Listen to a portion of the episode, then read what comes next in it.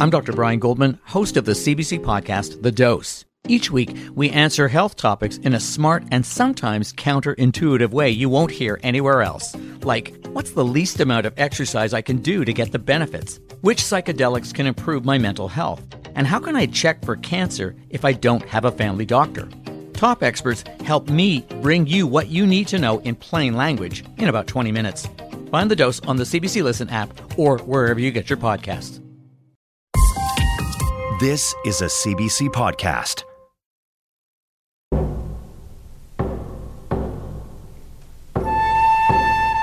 My earliest memories were of combing the buckshot out of my mother's long black hair after one of my father's violent attacks on her.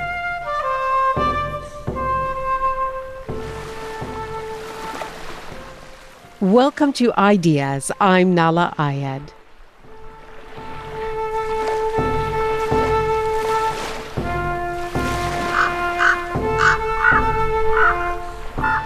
Mother grabbed me by the hand and us taking off to the sand.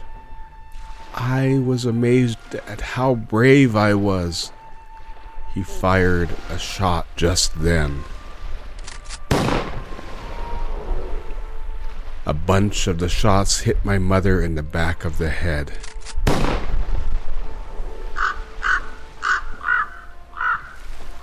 That's John Post, with a memory of his mother from when he was just five years old. John and his mother, Mary, were Ts'msyen, an indigenous people from northwest B C and southeast Alaska. The stories of his family history are ancient, but the ones we're about to hear are more recent. They were shaped by over a century of upheaval, colonization, and a dramatic exodus of Ts'msyen people from Canada to the United States. I shall never again set foot on Canadian soil, and a party of our people searched the coast of southern Alaska and found a very suitable location at Port Chester on Annette Island. John Post died in two thousand four, but his memory is kept alive by another important woman in his life, his daughter. There was much testimony at last night's vigil about the importance sisterhood plays in survival for women on the streets. A prayer wall was covered in notes for each of the fifty missing women. There were also calls for those living outside the downtown east side to wake up to the racism, poverty, and abuse that keeps women trapped in such desperate lives. Pamela Post, C B C News, Vancouver. Pamela Post is a Vancouver journalist. In this documentary, she traces her Ts'msyen family history through colonization, epidemics, mental asylums, and two villages, both named Metlakatla. This is A Tale of Two Metlakatlas, My Matriarchs, the Missionaries, and Me.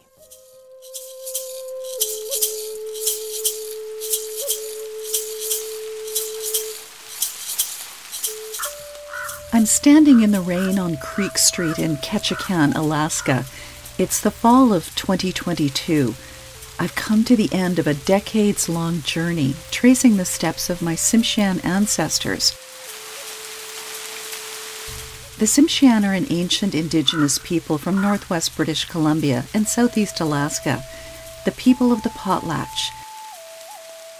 People whose lives were measured for millennia by the movement of the seasons, the fish, the berries, the animals. This bird we are hearing in the background is what we Ts'msyens call uh, Sm'algyax. And that means when we hear this bird doing his song, we know that pretty soon the, the berries are going to be ripe. And we call him the Sm'algyax, literally meaning he has the power of making the berries ripe. Down at the uh, salmonberry country, he has control of making it either red or yellow. That's my dad's cousin, Ben Bolton, a former chief of Kitsam-Kalem, speaking in the nineteen sixties. The ancient Ts'msyen web has been spun from a complex matrilineal society, rich in language, culture, cosmology, creation stories, and worldview. Ts'msyen means people inside the Skeena River. here since time before memory. But if you read the history books, the many radio, stage plays, and documentaries written about these events, you'd only know them as the heathen Indians.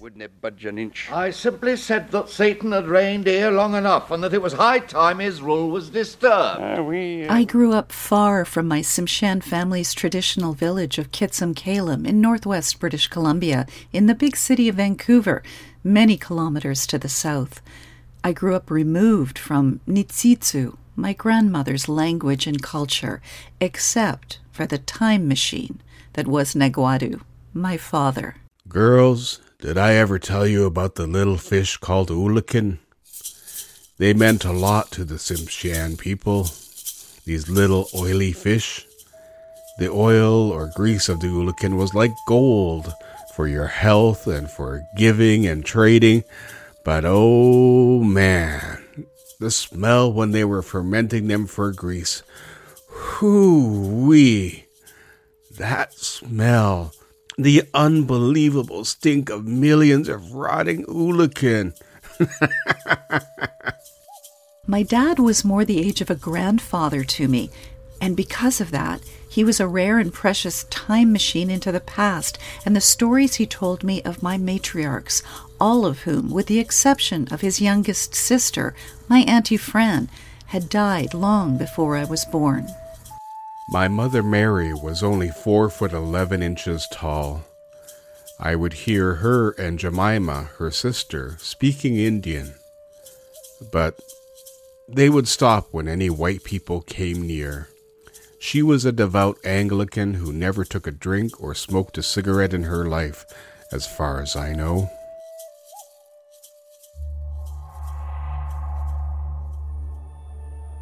To our young ears, some of his stories were dark and troubling. He would just have these fits where he thought Mother was some terrific enemy of his. He would beat her up. One of the first things I remember is having his thumb in my mouth when he went after my mother with a knife. I was trying to protect Mother.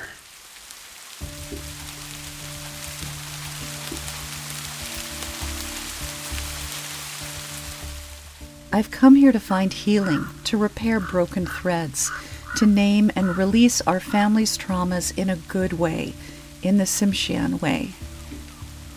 My rain jacket is pockmarked with little burn holes from the fire ceremony we built the day before, at a spot where my grandmother and my dad as a little boy fought for their lives, one of so many times. Though he's long gone now, I feel my dad with me as I look down the wooden pier into the stream that runs through the center of Ketchikan, watching the spawned-out pink salmon dodge the gulls and the playful seals and otters. I didn't realize as a little girl, my dad's stories were teaching me about what Canada has acknowledged as a genocide.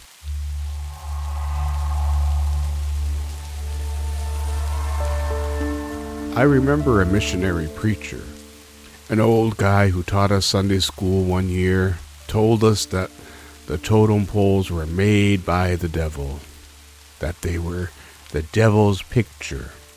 I remember throwing a totem pole into the Skeena River with some other kids because this old missionary, an evangelical, told us to because the devil made them. We were drowning the devil's picture. This missionary was threatened by the totem poles because he thought they represented a rival religion. Some of the missionaries held this view that the totem poles were made by the devil or were the devil's picture, but boy, the anthropologists were sure scooping them up.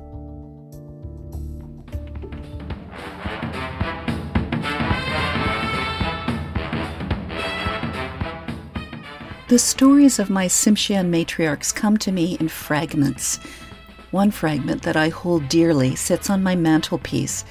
It's a small, tattered diary covered in red buckram from the year nineteen forty-six. It belonged to my Aunt Barbara, my dad's oldest sister, the eldest child of five, born on the Skeena River. One of many mythical to me matriarchs, Barbara died long before I was born. In nineteen forty-six, Dizzy Gillespie was topping the charts, and she should have been swing dancing to his big band music, but the closest she got was listening to it from her bedside radio.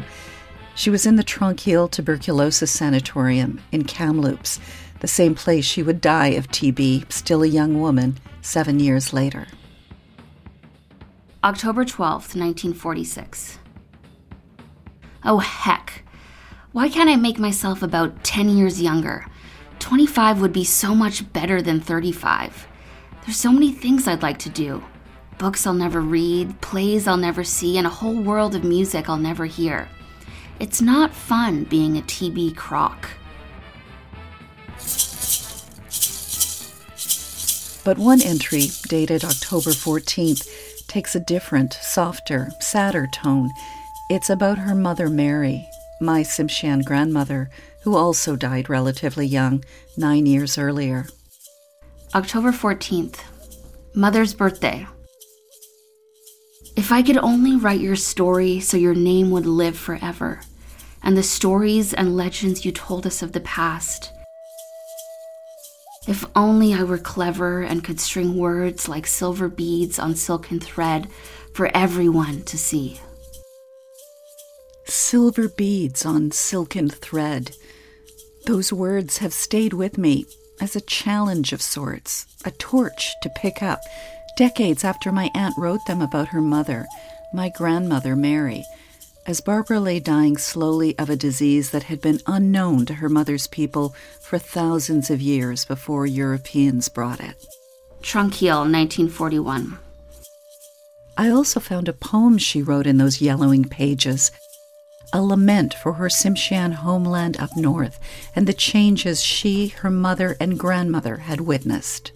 There's a hush now on the riverbank, where the grim old totem poles stand, and round the rough-hewn lodge, where once brown-skinned children played, the weeds and bushes grow.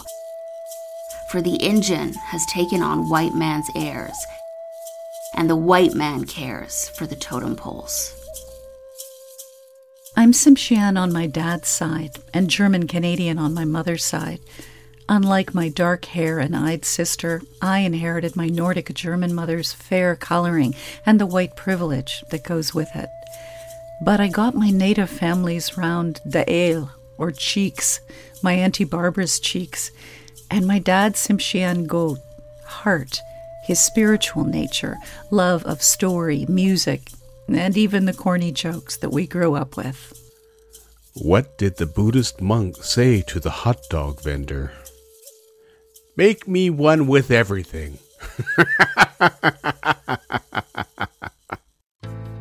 My dad, like my Auntie Barbara, used Indian humor to get through the many tough times being native in a white man's world required.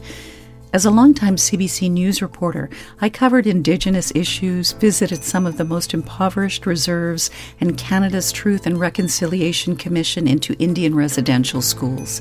I filed scores of stories. Meanwhile, the fifty women missing were remembered in a prayer vigil last night in Vancouver.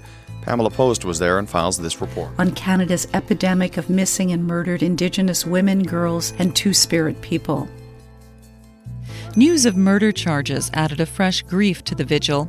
There were First Nations rituals, a smudge ceremony, songs and prayers offered by those who knew them best. As I've gathered the gossamer threads of my own matriarchs' lives, found their words and traced their steps through years of archival searches and interviews with my elders, I've come to know and love them.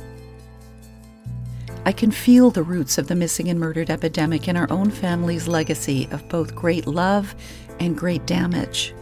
In my own experiences with depression, anxiety, and inexplicable shame, I interviewed my dad when he was near death, close to ninety years old and blind from glaucoma. He'd fought his final battle with the demons that haunted him since he was a little boy. I asked him what white people thought of Indians when he was growing up. Not that I didn't know, more to understand what he internalized as a child.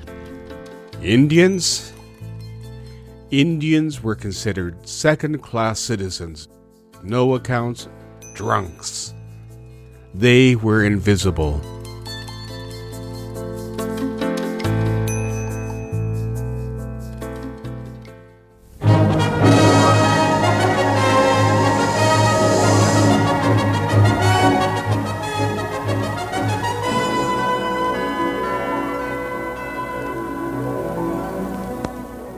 The story you're about to hear is as old as British Columbia itself. It is the story of settlement, resettlement, courage, and determination. It is the story of Metlakatla, the holy city.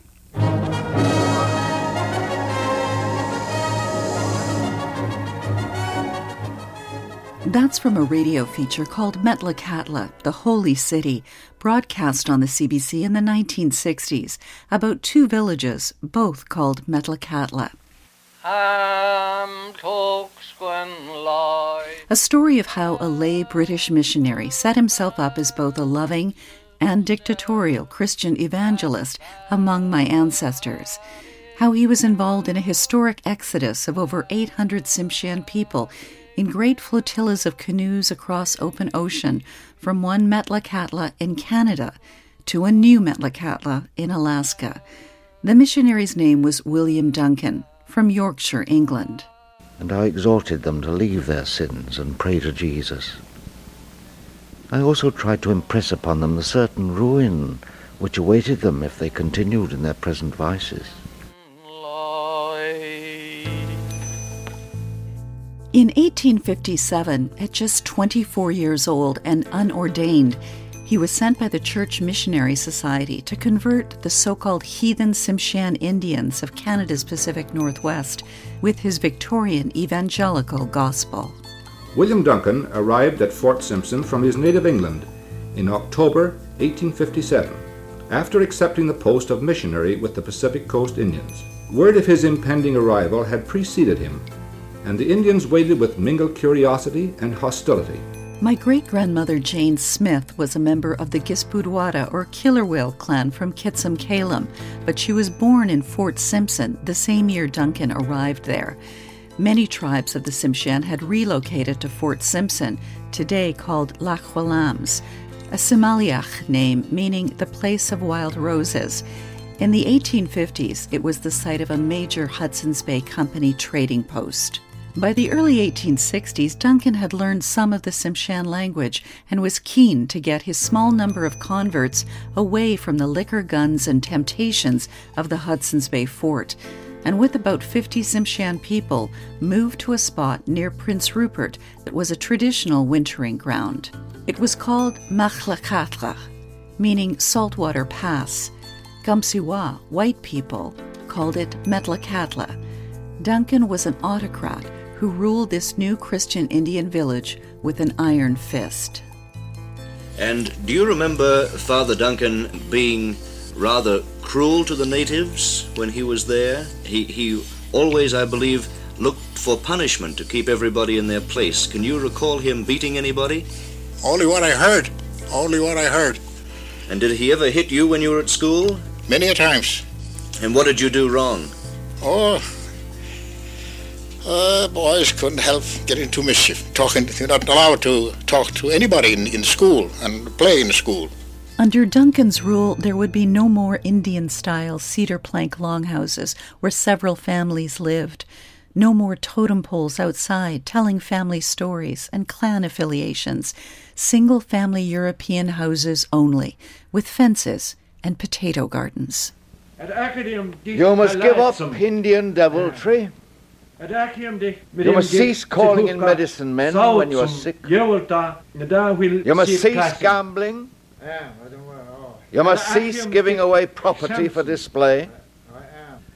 You must cease painting your faces. You must cease indulging in intoxicating drinks. You must rest on the Sabbath. You must attend religious instruction. You must send your children to school. The potlatch ban lasted till nineteen fifty-one, but there was always resistance. In this archival interview from nineteen sixty, my grandmother's sister, my great-aunt, Jemima, at the age of seventy-five, recalls when she was young, coming upon a stash of beautifully carved and painted nach-noch dance masks on an island in the Kitsilas Canyon where an old Ts'msyen village used to be. nineteen oh eight was the first time I went up that way, and there was no houses, just totem poles. And my husband and I went up through the canyon in a rowboat. So we stopped on the on the island, you see. We landed there and climbed up on the rocks, and we we saw bunches of old, you know, split cedar, just uh, kind of leaning against a log, and then we saw a great big box there, and you know, it was filled with, you know, the mask masks of all kinds. And we looked at them and put them all back, and should have taken some home, but we didn't. They were nicely made too, they were real good. That would be all rotted away by now. Oh, uh, do you know, when they're building the railroad, well, they cut some of the pot, uh, totem pole down for firewood. And I guess they took all the masks away too. I shared my great-aunt's story with the chief counselor of my family's Geltsop, or village, of Kitsam-Kalem. Those masks were likely being hidden, he said, so that people could dance and hold ceremonies in secret, despite the risk of jail or beatings.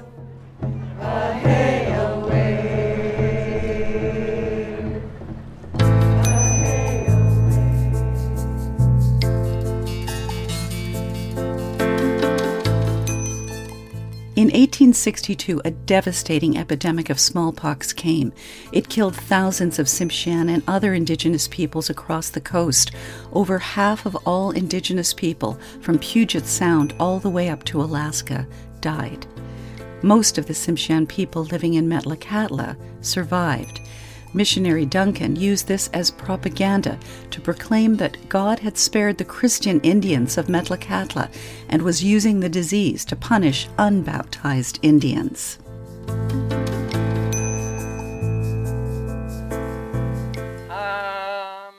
Ts'msyen built a huge Gothic, European-style church in the village. Duncan bragged, "It was the biggest church north of San Francisco and west of Chicago." The population of Metlakatla grew to almost a thousand. But eventually, Duncan's need for total control clashed with the B C government and the Anglican Church, who wanted him ordained and to perform communion. But Duncan was not a joiner. He said having his Indians consume the body of Christ in communion would incite their cannibal ways. Despite many loyal allies, Duncan made enemies everywhere. He was expelled from the church. He appealed to the U S government for a parcel of land in southeast Alaska on Tlingit territory. Over eight hundred Ts'msyen people, including my great-grandfather Aaron Bolton and his young son Mark, became part of a history-changing migration. They left Metlakatla, B C for Alaska in flotillas of canoes in the spring of eighteen eighty-seven to form new Metlakatla under the American flag.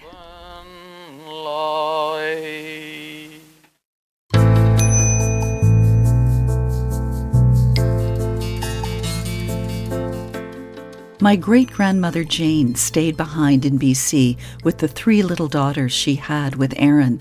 With the historic exodus of eighteen eighty-seven, the Ts'msyen people became locked between two colonial borders, and everything changed for the women in my family.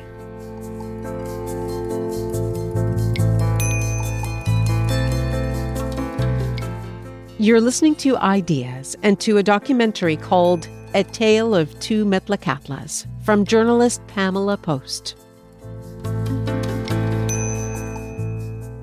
We're a podcast and a broadcast, heard on C B C Radio one in Canada, across North America on Sirius X M, in Australia on A B C Radio National, and around the world at cbc.ca slash ideas.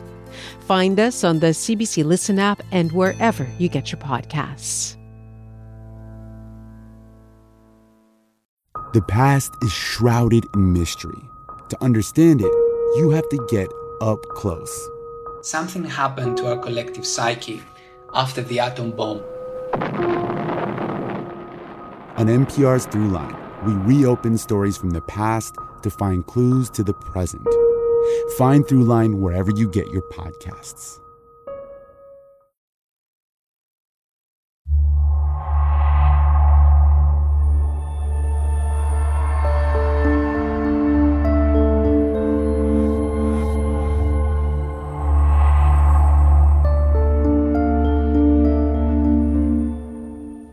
Until recently, the history of the two Metlakatlas was taught like this.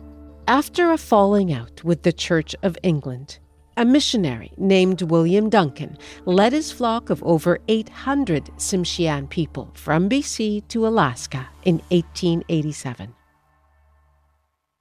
It was a harrowing ocean canoe voyage from Metlakatla, B C to New Metlakatla, to form what the missionaries styled as a new Christian utopian community.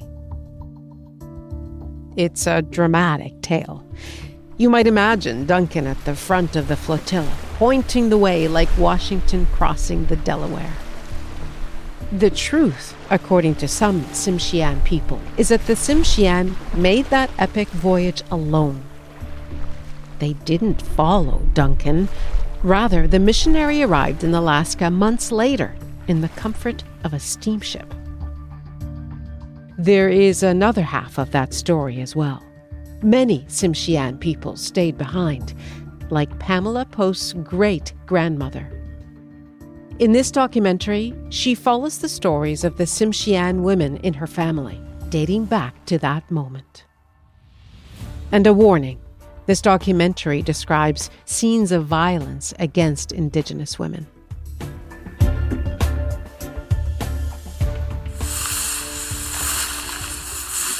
It's June twenty eighteen at a spot where the Skeena and Copper Rivers meet in northwest B C. My cousin Bonnie and I are wading through tall grasses and clouds of angry mosquitoes, almost bushwhacking, as we try to find the worn headstones of our Ts'msyen matriarchs that still remain.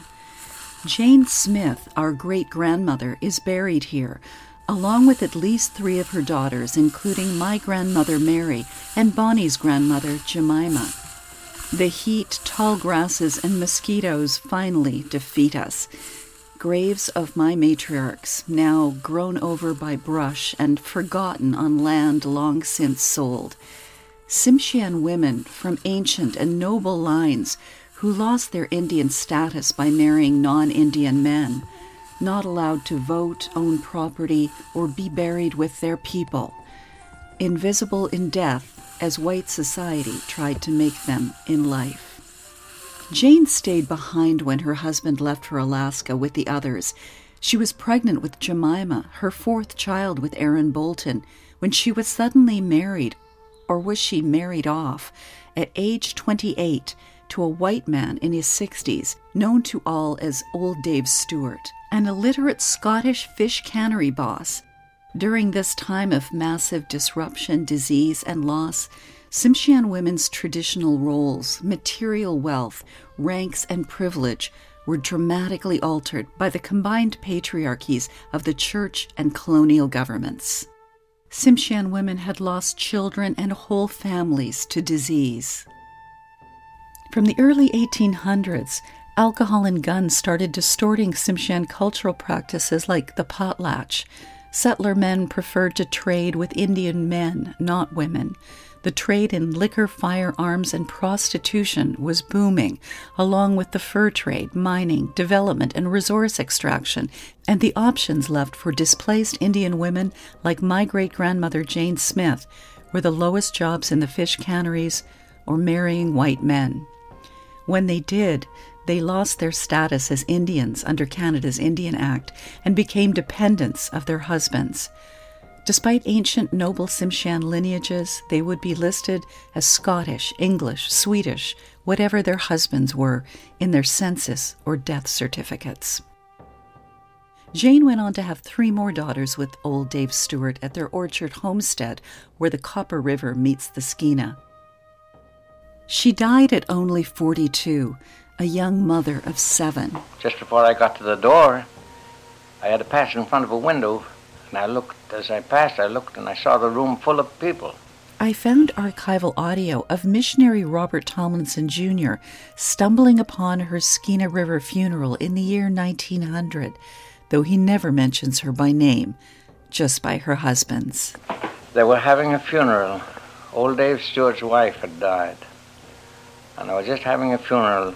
Her sudden death left her three older daughters, Maud, Mary, and Jemima, to raise their three little sisters, Ellen, Janet, and Priscilla. Several of Jane's daughters followed suit by marrying white men. Jemima married a white man named Sim Doby when she was barely twenty. After their wedding, on what Jemima thought would be her honeymoon trip, the couple packed their bags and went to the train station in Vancouver for a visit to Sim's parents in Ontario. After a few uncomfortable minutes, Sim turned to his new wife and said he'd had a change of heart. She was too Indian-looking for him to present to his family. So he got on the train, leaving her on the platform in her best clothes with her bags. She had to find her way back up to the Skeena River on her own.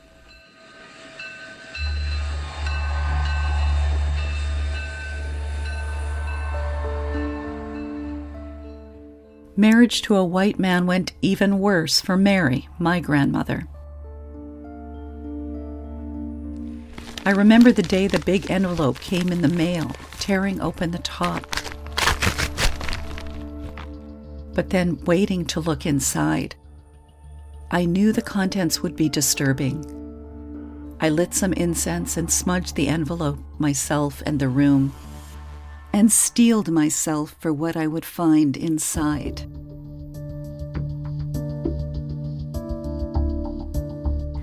I, Mary Post, married woman of Usk, British Columbia, make oath and say as follows. We got married in October nineteen ten and lived at Copper River for, for one year thereafter, when we left for Queen Charlotte Island and lived there for ten months. A few of Jane's six daughters married white men, including my grandmother Mary. She married Paul Post, a tall American man from a prominent family of lawyers, judges, and senators from Michigan. What Mary didn't know was that Paul had paranoid schizophrenia and was estranged from most of his family. It appears manic, paranoid episodes kept propelling him from place to place till he was finally in northwest Canada, where he met and married my little Ts'msyen grandmother. I had heard the dark and troubling story in broad strokes all my life, but asked for more details when I interviewed my dad near the end of his life. One of the first things I remember is having his thumb in my mouth when he went after my mother with a knife. I was trying to protect Mother. Paul suffered increasing bouts of violent psychosis, starting a few years after their marriage. My grandmother Mary had a child almost every year, while Paul kept the family moving from the Skeena River to Haida Gwaii to Olympia, Washington, towns in Alaska, even all the way south to San Pedro, California, in a boat he owned. Their youngest boy, Peter, caught polio as a baby in Olympia during an outbreak there. The older children remember a short time of affluence and traveling first class on steamers, their white father buying their Ts'msyen mother a stylish fur coat and jewelry, dressing their little boys in sailor suits. But it didn't last. Paul was falling into increasingly manic and psychotic episodes of paranoid delusions that took the ubiquitous racism of the day and magnified it. When under their spell, he believed there was an Indian conspiracy to kill him using their supernatural powers, and that his tiny native wife, my grandmother Mary, was in on it. He accused me of the most illogical actions and crimes, such as I could not humanly commit or do. He would seriously berate and accuse me of pricking him with poisoned needles and begin to abuse me in the most furious manner by kicking me and flaying me with a piece of wood or anything he could lay his hands on. or sometimes taking a loaded gun. He blamed her for their infant son Peter's polio and threatened to kill her if he died. From the age of five to eight years old, my dad had to try and save his mother's life during these terrible episodes of violence. He would just have these fits where he thought Mother was some terrific enemy of his. He would beat her up. In the envelope were Paul's medical records. I found my grandmother Mary's declaration, as interpreted through a notary, describing her husband's state of mind and what she had endured. I was struck that one of the many accounts of violence she described was the same story my dad had told me about when he was almost ninety, recalling a traumatic incident that happened when the family was living in Alaska. Another time, I remember we were in Vallenar Point near Ketchikan. I remember he jumped up to get the gun. Mother grabbed me by the hand. I was about five years old. We were running along the sand. I remember turning around and hollering my derision at him. I was amazed how brave I was. He fired a shot just then.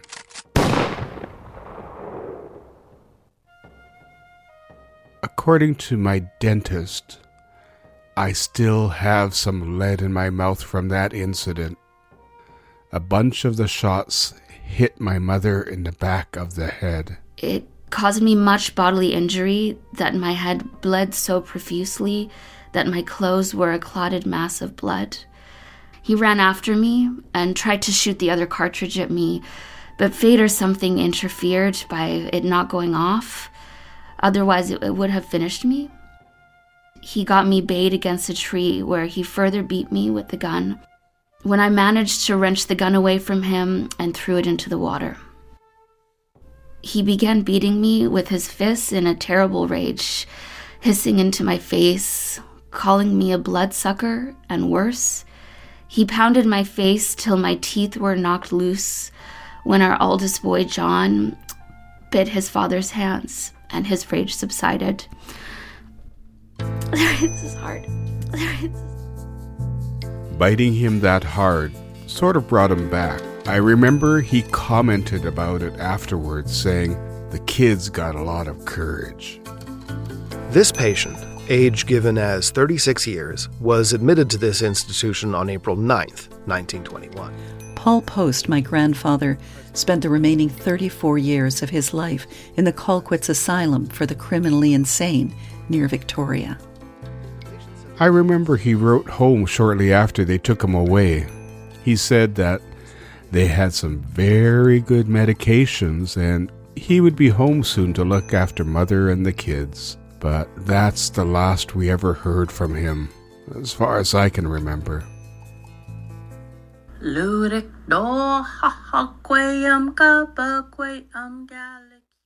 Mary was left to raise her five children, including her severely disabled son Peter, on a small form of widow's pension on the Skeena River in Usk, B C, but still married to Paul and disenfranchised by Canada from her rights as a Ts'msyen woman, unable to even own her own land. According to my dad and Auntie Fran, she hauled water from the river, canned, smoked, and dried salmon.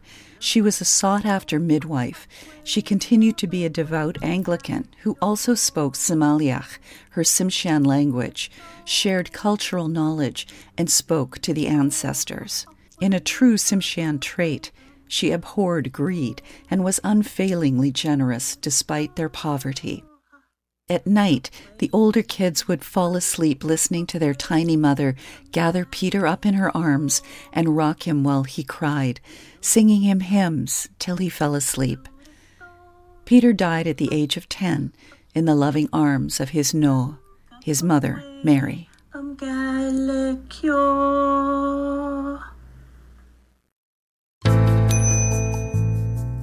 In early twenty twenty-two, I was making plans to visit my family's village of Kitsam-Kalem for cultural teachings, but my cousin Cynthia, a band counselor for Kitsam-Kalem, urged me to go to Juneau, Alaska instead. It would be a rare chance, she said, to witness a major cultural festival and gathering of Tlingit, Ts'msyen, and Haida dance groups called Sea Alaska Celebration. It's my first full day in Juneau, and I'm sitting on a bench by a giant sculpture of a breaching humpback whale. I'm with my friend and Sm'algyax teacher, Alfie Price. His Tsimshian name, Shigop, means wave maker. He's one of the founders of our Juneau Sm'algyax Learners Group and a leader in cultural reclamation through dance groups here in Juneau. Shigop is a gentle Tsimshian man, like my dad, respected for his cultural leadership and kindness. I've just told him the story of my grandmother and her mother before her. And we use it to honor Tsimshian matriarchs now. It's called the Women's Honor Song. And the lyrics translate to um, walk softly, great lady. And that when we say walk softly, walk gently, it means, you know, to go to go gently into the world.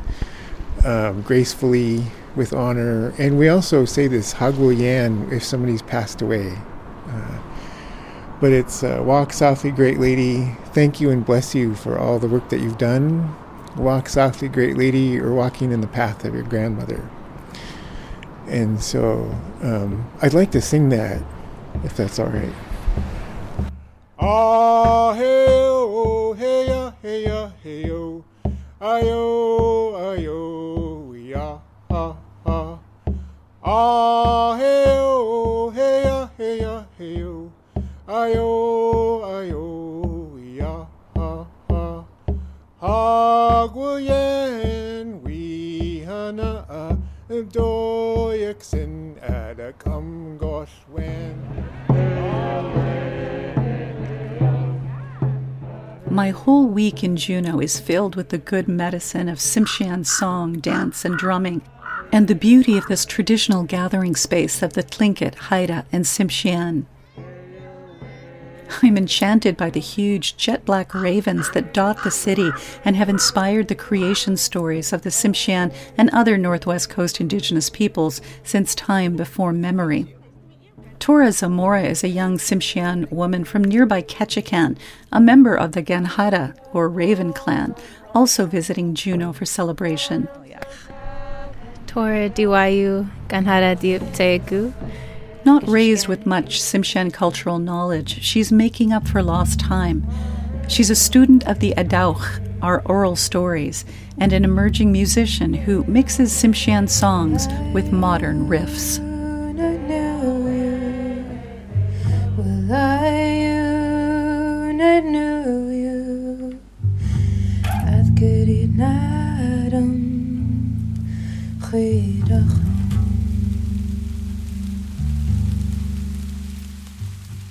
It was Tora who first put in my mind the idea of holding a ceremony in Ketchikan, where she lives, near the site of that terrible incidents of violence and trauma that my grandmother and father endured all those decades ago.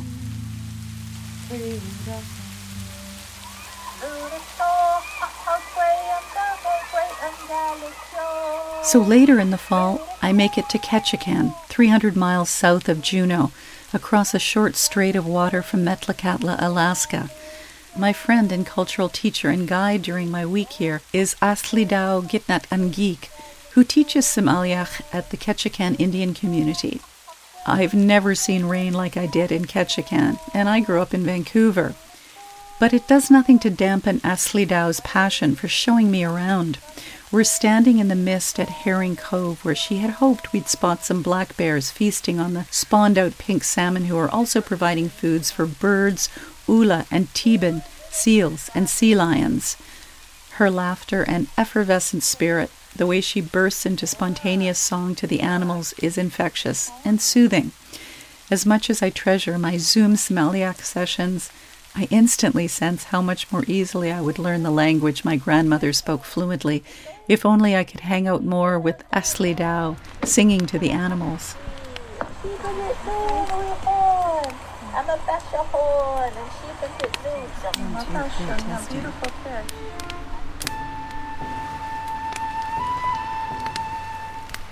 It's later that week in Ketchikan.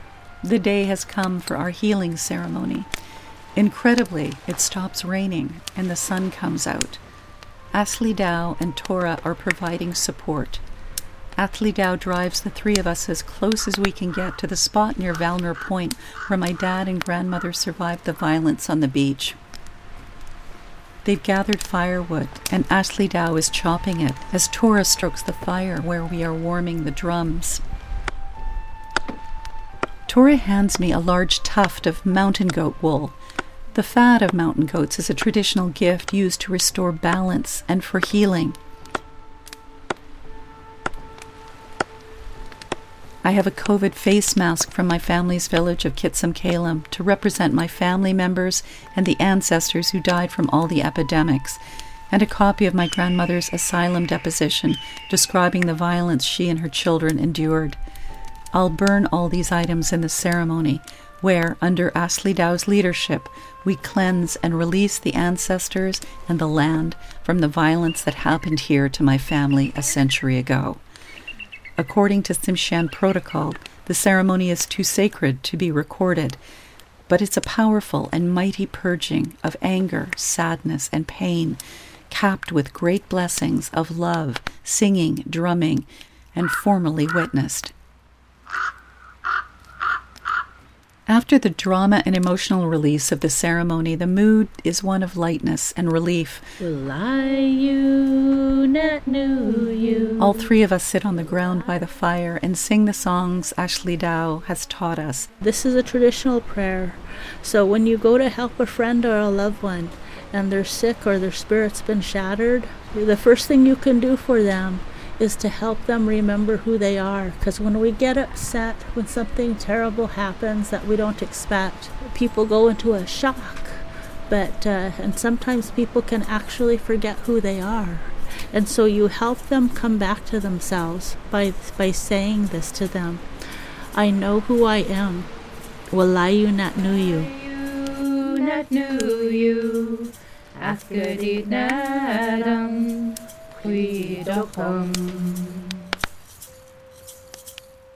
Naomi Leisk teaches Ts'msyen traditional culture to school children in Metlakatla, Alaska.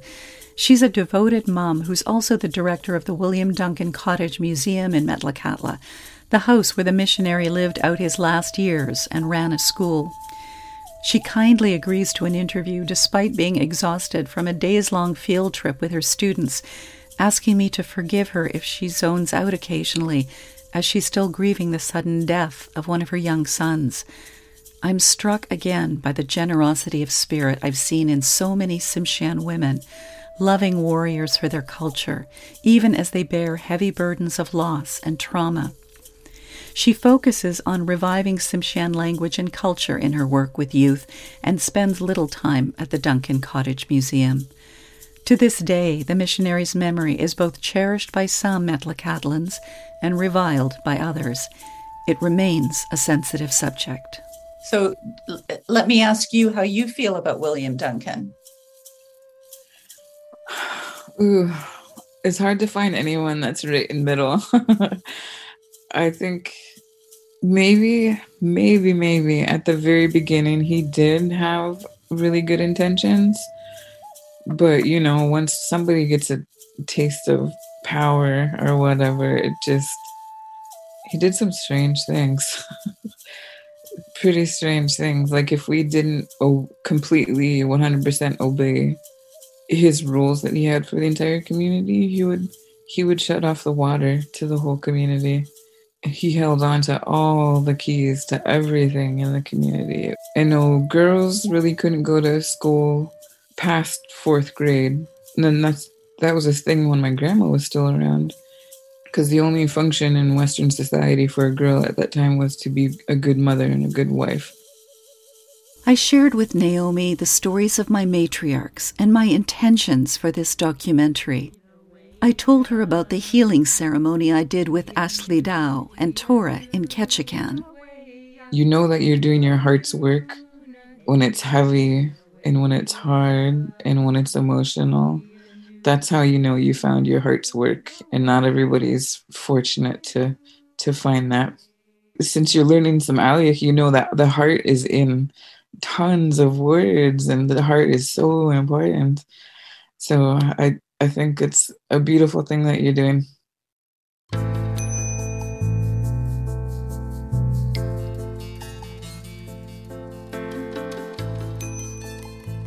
My father kept most of his pain stored away. He kept his trauma responses of depression and addiction at bay by speaking out for Native rights. With his kindness, laughter, and acts of charity, despite having little most of his life after he became a dad, he was the founder of the B C Humor Society, whose motto was, "You can't get mad when you're laughing." But when he went blind and had to go into institutional care in his late eighties, the losses of a lifetime were too much. He fell into a deep and heartbreaking depression that I truly thought I'd never see him emerge from. It was shock treatments, electroconvulsive therapy, that brought him back to us and lifted much of the darkness he had carried. In what felt like a miracle, he started telling corny jokes again. I suffer from inverse paranoia. A nagging suspicion that the universe is out to do me good. He started singing songs, listening to talking books for the blind, and following world events, even his daughter's news stories, on the radio. When he died, two weeks shy of his ninety-second birthday, I sat on his bedside, held his big, strong, brown Ts'msyen hands in mine, and sang him every song I knew that he loved until he took his last breath.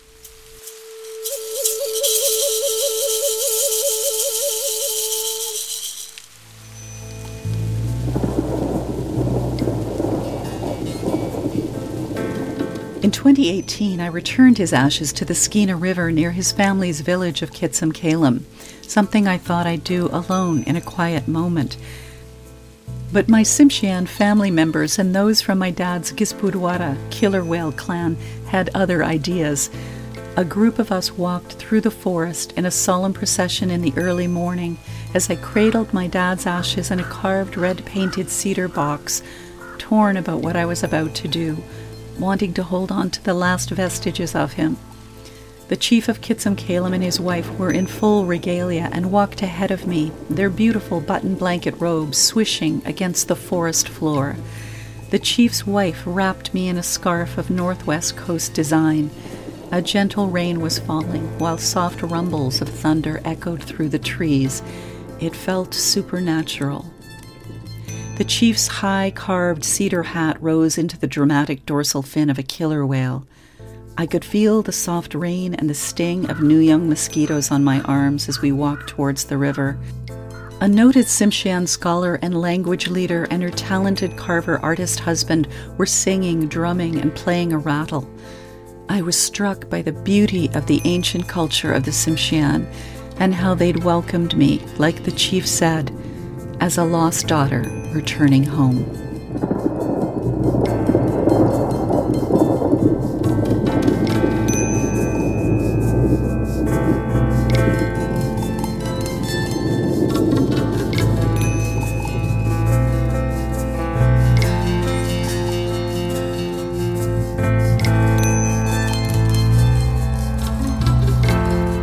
You are listening to A Tale of Two Metlakatlas, My Matriarchs, the Missionaries, and Me, from journalist Pamela Post, with help from Matthew Lazen Ryder. Special thanks to Russell Wallace for providing the voice of John Post. The voices of Mary and Barbara Post were from their granddaughter and great-niece, Caitlin Burns. Travel for Pamela's reporting was supported by the International Women's Media Foundation and its Fund for Indigenous Journalists reporting on missing and murdered Indigenous women, girls, Two-Spirit, and transgender people. If you like the episode you just heard, check out our podcast feed's vast archive, where you can find more than three hundred of our past episodes. Technical production, Danielle Duval. Web producer, Lisa Ayuso. Senior producer, Nicola Lukšić. Greg Kelly is the executive producer of IDEAS. and I'm Nala Ayed.